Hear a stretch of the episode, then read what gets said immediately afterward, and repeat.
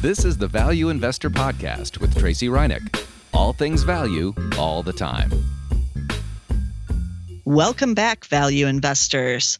So, we're heading into the end of the year, and I'm starting to think about what are the value stocks right now.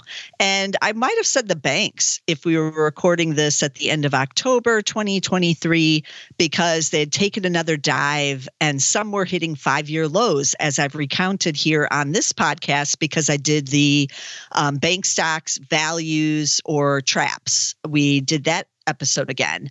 And we concluded a lot of them were looking kind of value ish, um, even if some of the earnings were down slightly. They were starting to turn around. Things were looking a little bit better, and they're definitely cheap. So apparently we weren't the only ones who thought that because the market has come in big and they've been buying up the banks since those October lows again. Whether or not this will hold, we don't know uh, I always think, oh, how how much worse can it get on the banks? And then we get another sell off, and they go lower still. So um, who knows? We'll keep an eye on the banks, but they're not quite as cheap now as they were in October and when I talked about them on the other podcast. So I want to eliminate the banks of as the category of being the cheapest heading into 2024. And I feel like the cheapest area has to be the uh, industry slash sector that has been the underperformer for this year. You know, we've had a big run in tech and the growth stocks. Uh, the QQQs are up 45% year to date and uh, this sector is going the other way unfortunately but for us value investors it means there is going to be value there. Why is this one group on the decline? Is there uh, you know some deals in there? What's going on with these stocks? Are they values or traps? So i'm talking as some of you might have figured out about energy. Yes we're going back to oil and natural gas, the fossil fuel type of energy. I'm going to keep alternative energy until 2024 because I do want to cover that area as well and see if there's any deals going on in alternative because it's been a little rocky over in alternative as well. But this is oil and natural gas. Let's just recap kind of where we stand here at the end of 2023. We saw a big surge in prices in 2022 when the Ukraine war started. There was a lot of concerns about uh, supply. And so prices spiked to new multi decade highs in 2022 in both natural gas and in oil. That slowly started to come down in the second half of the year when it became clear that um, everybody was panicking, and it wasn't going to be as tight of a market as everybody thought. So prices came down, stocks started to come down, but they overall had a fairly good 2022 for the second year in the row, the best performing sector. Then we started 2023. The stocks kept declining as oil kept declining. Oil went back under 100 and it kept going down from there. And so did the stocks. As you know, the stocks will trade mostly in line with oil unless it's a real gassy type of a, company or a natural gas producer solely producing natural gas. And then it trades on the natural gas price. Natural gas came way down as well because everybody thought that there would be a problem with natural gas in Europe due to the war. But that didn't happen. They had plenty of natural gas to supply for their winter, and the price started to plunge on that side too. So it's not terrible. It's not plunging um, on oil side like we saw during COVID when the pandemic hit and prices went negative. And uh, nobody in the sector could make any money when that was happening. So we're not at that level.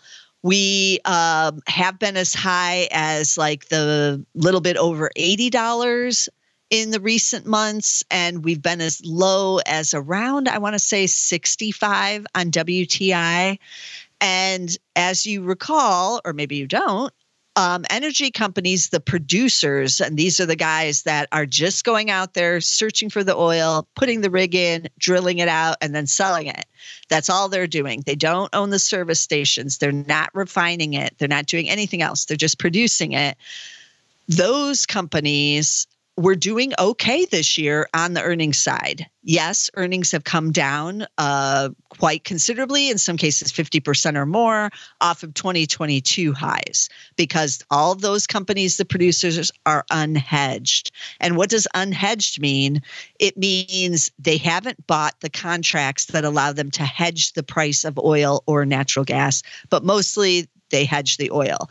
And they haven't been buying it because they believed the oil price was going to go higher and stay higher. So they didn't need to place their bets on it going lower and some protection because that's what the hedge is. It costs them money to buy a hedge on the price.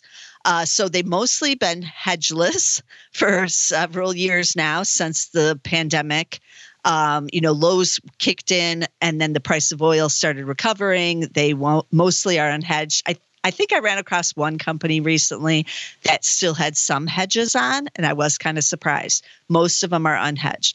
There, there's risk in that because if the price drops considerably, it goes directly to earnings. The company will make less. But if you see the price rise back over 80, back over 90, or back to 100, then you get all of that gain. So, um, you know, that's something to keep in mind too. It, it is in play again because prices have come back down. They're back under 70 suddenly again. And that means earnings are going to be a little bit less at this level. However, anything over, say, $50 a barrel, means that the companies are profitable for the most part now. They're very good at production and very efficient now. And so anything above that, they are going to be making some money. Certainly over $60, it's looking pretty good. So while it may seem terrible that, you know, WTI is back around 70 compared to where it was last year, or even when it got up to about 85. Um, that is still a very healthy level for most of the producers. And it just means on their dividends, if they're doing one, they'll have a standard dividend. A lot of them have a variable, and the variable component is going to be a lot less because they're making less with oil at these lower prices.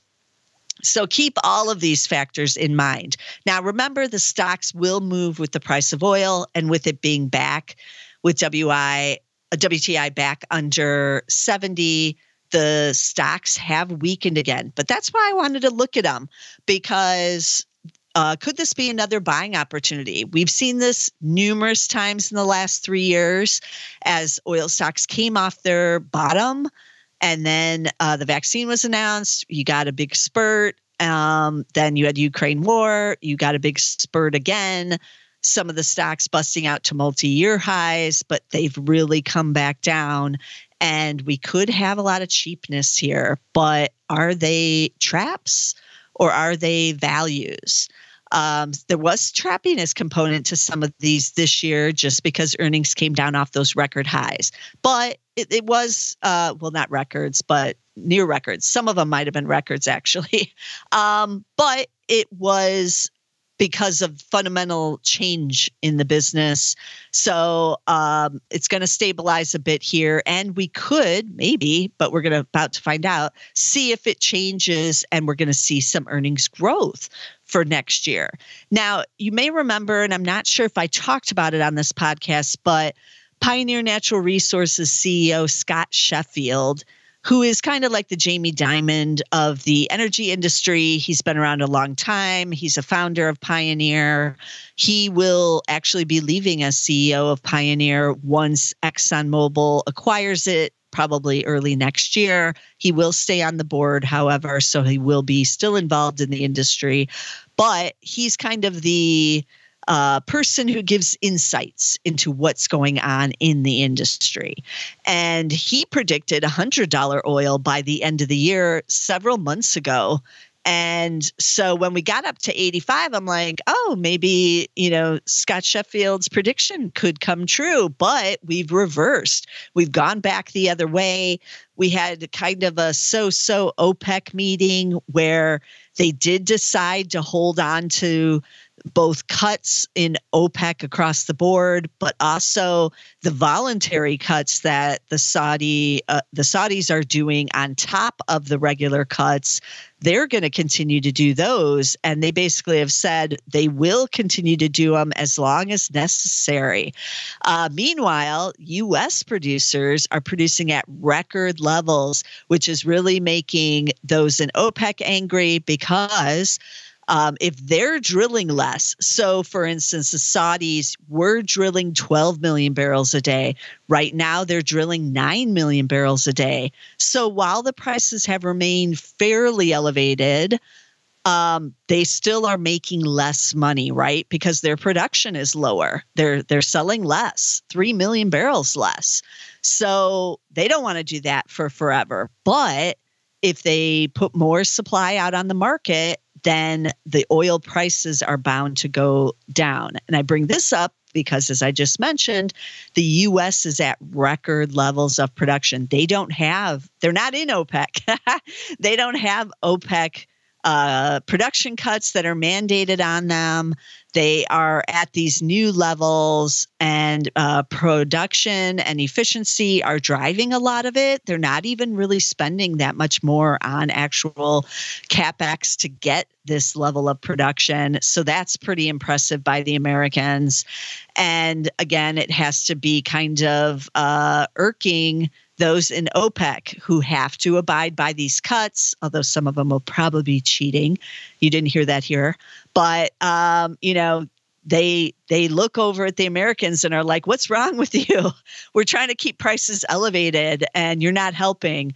So there is this push and pull in the global oil market um, the Americans versus everyone else. And everyone else is trying to keep the price as elevated as possible without flooding the market with a lot of excess. Now, why did Scott Sheffield get this wrong? He's in the industry, he is kind of the seer, he's been in it a long time.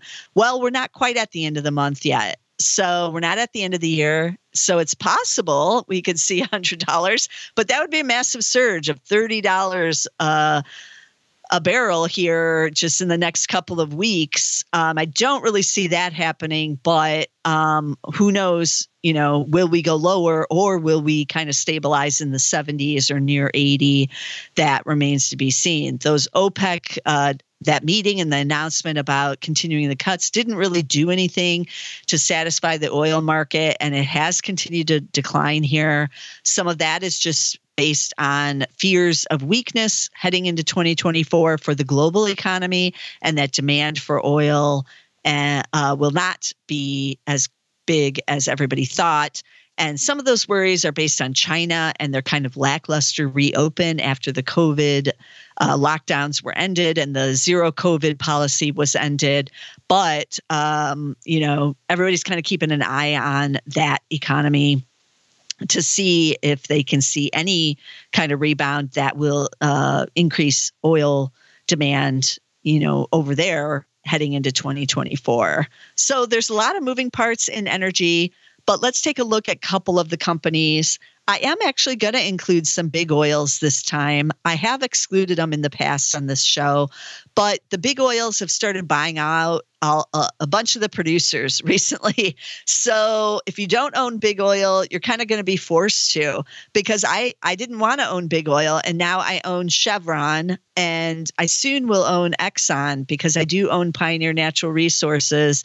And they are being bought out hopefully next year. So um, I'm going to take a look at these big guys because this seems to be where the action is right now. So let's start with Exxon, ticker XOM, because I have been following this one a little more closely now that I may be a shareholder if that uh, acquisition of Pioneer goes through. Um, there are some antitrust issues with it, but most people think they will be able to clear those and that it will be approved by the government to go through. So we'll see on that. But meanwhile, we will kind of act like it is going to go through. And Exxon, interestingly enough, is hitting new one year lows here in December 2023. So that made me start to think, you know, I start to pay attention to any group that's hitting one year or certainly multi year lows like the banks were in October. Uh, some of those were at five year lows. Remember, Bank of America hitting five year lows. But these are just one year and they are coming off of last year, which was a good year. So it's maybe not as gloomy as you think, but still, still one year lows. So Exxon down 10.2% now year to date at those one year lows. And PE's at 10.8 and they do pay that dividend now yielding 3.8%. At the date that I'm um, recording this on December 6, 2003. They did just announce an increase to the share buyback plan as long as the Pioneer deal goes through. And so that's gone up to 20 billion from I think they had 17.3 or 17.9 somewhere in the 17 range, but it has gone up to 20 billion on the buyback. And you know they are going to be generous to the shareholders who've been very patient for many years waiting to share in the recovery in energy. So when it recovers as it is right now they are um, you know going to share with all of us. So we got that 3.8% dividend um, they never stopped paying it even in the darkness of covid so we have that going on but what do the earnings look like? So, earnings expected to be down. As I mentioned, all of the energy companies are, uh, at least on the producer side or even big oil, expected to be lower because of the record high, or not record, but, you know, high prices last year. So 2023 expected to decline 34.3% to 924. They made 1406 in 2022. Uh, but next year, expected to rebound up 9.2% to 1009. So that's a positive, And that's what I mean about energy. We had the bad year this year where the prices have come down. But as long as you don't believe we're going to see $50 in oil, that would be hard. You would need a big recession to see 40s or 50s. Some analysts are calling for that, not oil analysts, but uh, strategists about the overall economy and global economy are seeing that big a slowdown. I'm not in that camp. That seems overly dark to me. Even if we get a mild recession, I don't think we're going to see oil in, you know, the 40s for sure. And even the 50s, I feel like would be difficult and we would not stay down there very long. Um, what are the analysts doing on Exxon right now? One is lower in the last seven days, uh, none, are, none are higher, but they're kind of mixed in what they're doing for this year. Next year, looking kind of the same. One is lower in the last seven days for next year. And we'll see if any of that changes with the recent uh, announcement of the buyback and other things that they talked about in terms of capex. They did increase capex a bit, and some of their other, uh, you know, just business info that they just released. So I'm not really seeing this one as a trap here going into 2024. I kind of like it on the rebound in the earnings, and again, it's trading at just 10.8 times, so that's pretty cheap on a PE basis. So that's ExxonMobil ticker XOM. Then we did have Chevron, its competitor. CVX is that ticker. And they bought out one of my smaller production companies. And so they uh, i now own them in my personal portfolio i haven't done anything since i acquired these shares earlier this year looking at 2023 similar to, to Exxon, expected to be down 29% to 1335 from 1883. Next year, similar to Exxon, up 12.3% here in 2024 to 1499. So that's from 1335 to 1499. I'm liking that. So you can see the turnaround. Everybody is still expecting these big oils to um, really see the turnaround. Now, remember, big oil, which is both Exxon and Chevron, includes service stations. So you're driving up to the gas station, they own that. It, it can include the refineries. It can include chemical manufacturing, like Exxon, one of the largest chemical makers in the United States. So it has various different, um, you know, components to it. It's a little bit different, and the business models are different on all of those, you know, uh, than just producing and selling it. Um, also, both Exxon and Chevron, international producers. They're not just US. And both of them are in the um, highly anticipated and looking at an area of growth in oil and that is in Guyana and Suriname. They're right next to each other down in Central America, next to Venezuela. And there's been a lot of drilling and prospecting in the offshore there. Exxon is in there with um, Hess, I believe. Uh, Chevron is trying to buy Hess right now. And so they'll be in there. Uh, a couple other names are in the Suriname part, but both of these guys are in the Guyana area. So that's also key. Plus, other parts of the world, they do also have drilling going on. So that is Chevron. Oh, wait, how cheap is it? PE of 10.7 and uh, they are down this year as well, like Exxon was, but down a lot more, down 19.9%. So down almost 20% for this one. And they pay that dividend as well. They've always paid more than Exxon in the recent years for some reason. And it's still holding up right now, but it's at 4.2% is their yield. And I'm looking just at the one year to see um, yeah, they're at one year lows too, as well, right now, just like Exxon. So the last year, you know, we've seen this big pullback, but that's why I consider it a buying opportunity. And it does not look like a trap either. So that's Chevron CVX. Then I wanted to look at a couple of the producers, and some of my favorites are now being bought out. So who am I going to cover? Um, I decided to look at Diamondback. That's ticker F A N G the original Fang, and that makes sense. The diamondback snake, right? Um, fangs. It has fangs. Uh, so they um, they are cheaper. Uh, dividend or uh, PE of eight eight, just eight, and they are paying a dividend, but I don't know if this is just the standard one or if this combines with the uh, you know variable or if they're even paying a variable. I didn't dive deep into Diamondback to see what they're saying. So you need to go and check out their last earnings report and see what they're saying about either share buybacks and dividends and that whole area and see what is happening because I have a dividend yielding 2.2%. Which is still not that bad, even if that's just the standard, or even if it's combined. Um, 2.2 isn't isn't shabby.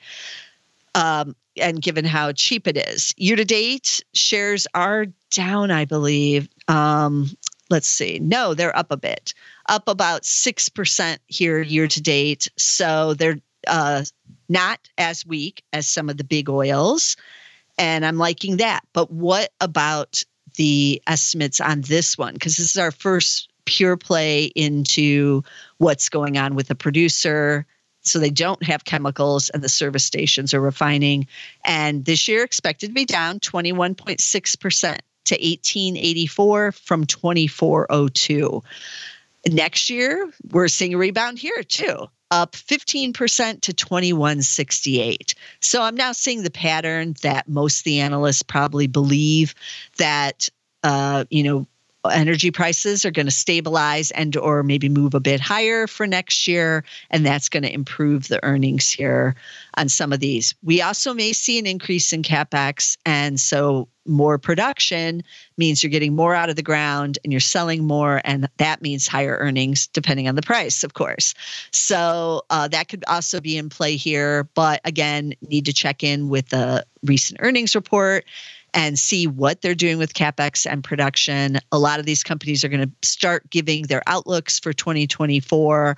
Sometimes they do it outside of the earnings report, as we saw with Exxon giving its update. And so uh, be sure just to keep uh, a tracker on some of these tickers and uh, make sure you watch their news feeds and see what is happening. But that is uh, Fang Diamondback Energy with a rebound in the shares. There's that looks like a value to me. Uh, no trap there either. Another one that's a little bit smaller than Diamondback. Diamondback's one of the big Permian drillers. Is Matador.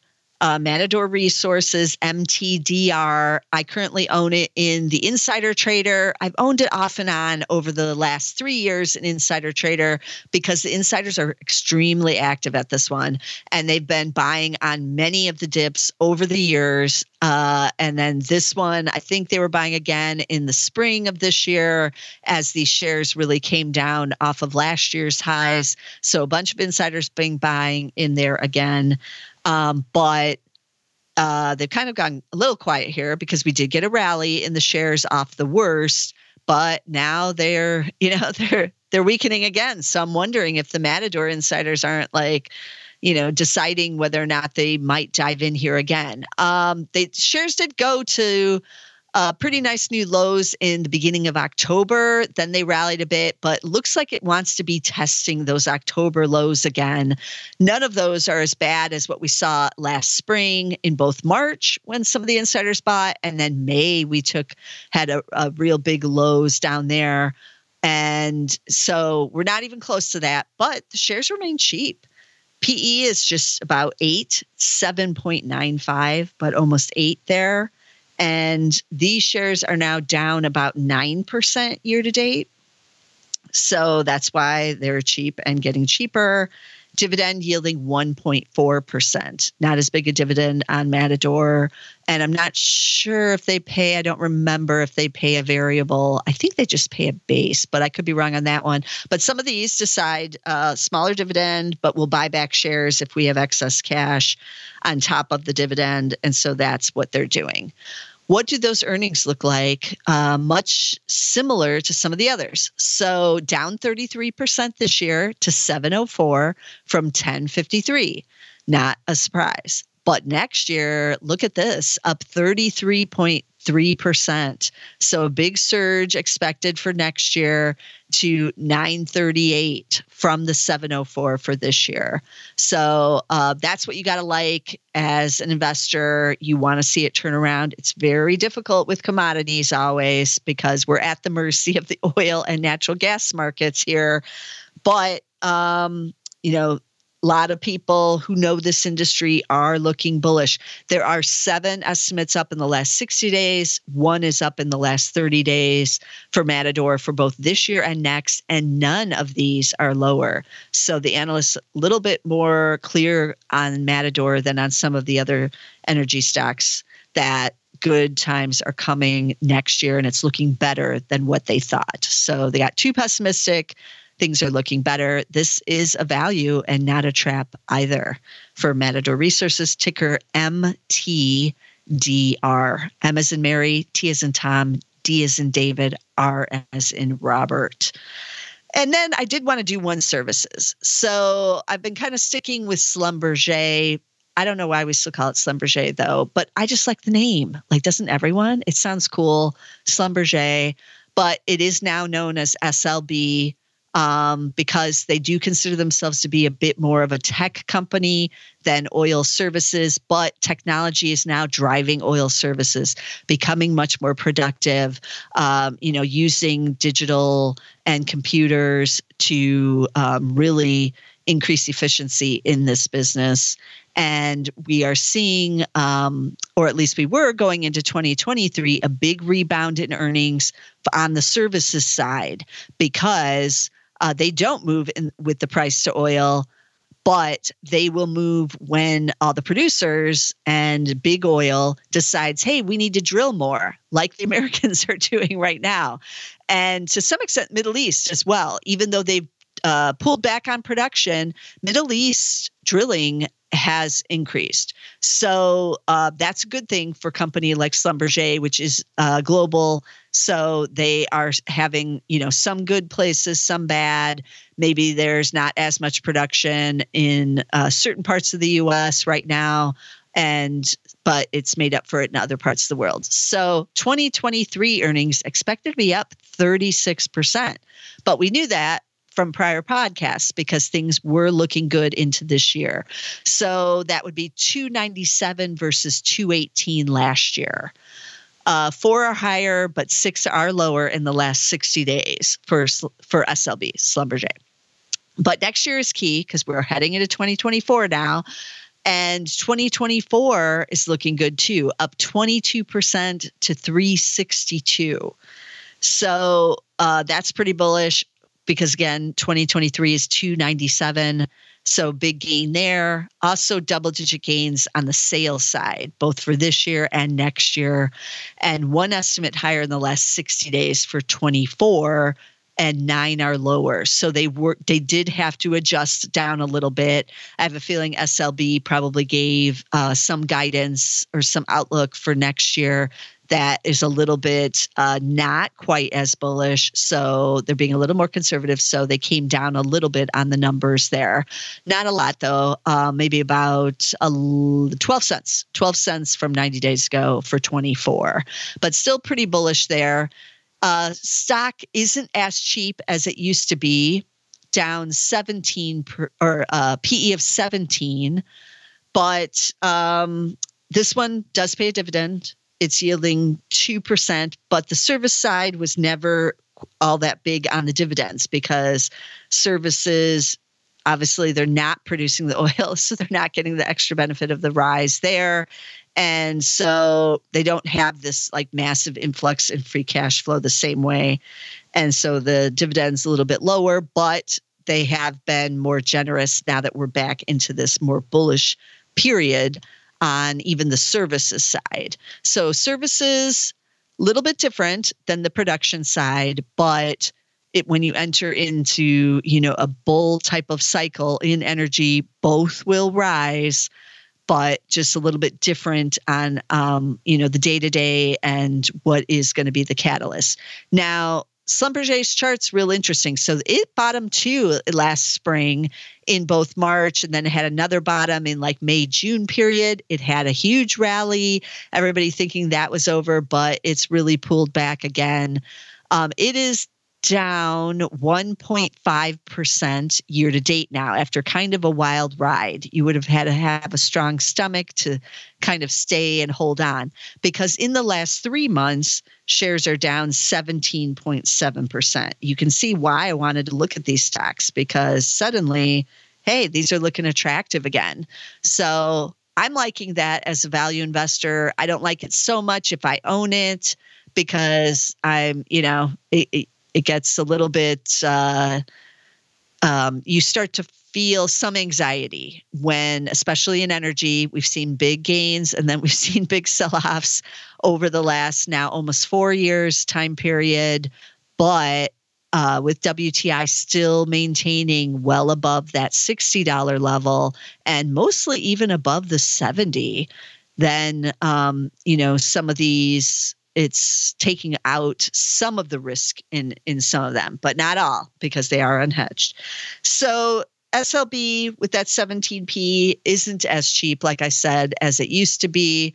I'm wondering now. Um, Halliburton is one of its competitors. It's a little bit cheaper. I'm looking at it, ticker HAL, 11.8 times its shares have sold off too and are looking kind of attractive here as well, just based on um, you know what's happening also with the detailed estimates and what it looks like for next year. So up 42% this year, up 13% next year on the earnings. So that looks very similar to Schlumberger. And then we had Baker Hughes, which I own in the insider trader. And we've owned this for a number of months now. But I've kind of just kept holding on because the underlying business is so good on the services side. So they're expected to see earnings up 76% this year. And I'm, I'm having that tone in my voice because dang, that's crushing it from 89 cents to $1.57. No wonder the insiders were buying. They're like, "What? You nuts? We're doing we're doing well." And then up another 30% next year up to 205 from $1.57. But these shares weak too, but not as weak as some of the others um, because I still do own it in the insider trader. So it has come down off of its highs like the others, but three months it's down 13.5. So not as bad as uh, SLB. And um, Halliburton is down too. Let me just look quickly, see what that one is doing. Um, oh, about the same as Baker. Uh, so down right around 13.5% over the three months as well.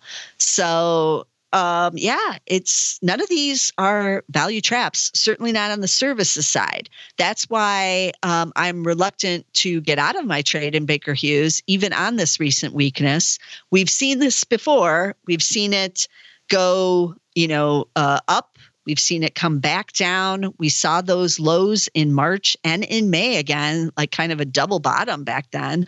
We saw a big rally. Now we're on the, the backside of that again. But if you have a strong stomach and you're looking for some value, I do think that 2024, we can see a rebound in the energy industry based on what I'm seeing right now with earnings rebounding, um, but also because they're cheap. They have gotten out of favor once again. I mean, when you see Exxon hitting one year lows, that is definitely out of favor. Um, so this is a time. This is a time when you can be looking around. I have added, even just this week, I'm uh, recording this podcast the week of the 4th, December 4th here.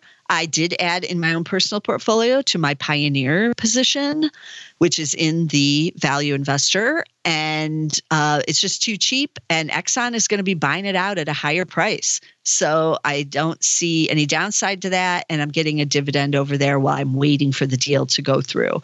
So keep a watch list on energy because this is where we value investors will shine is when we feel the most uncomfortable, right? And I'm starting to feel some uncomfortableness with some of these, and that's a good thing because I'm getting them cheap. You can too, but keep them on your watch list, and we'll see what happens to start 2024 and what happens here at the end of 2023.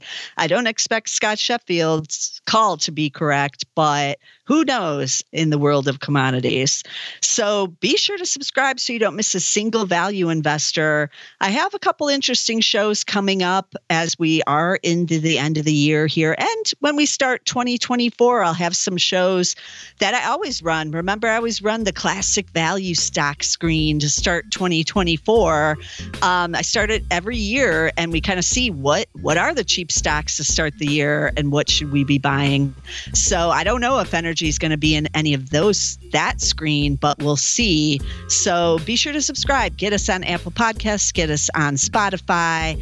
You can get us on YouTube. The uh, podcasts are on Zacks Podcast. Just put that into the search bar, and you'll get all of our podcasts, including the excellent ETF Spotlight and John Blank's monthly podcast, where he's talking about economic issues. So be sure to get everything, and I'll see you again next week with some more value stocks.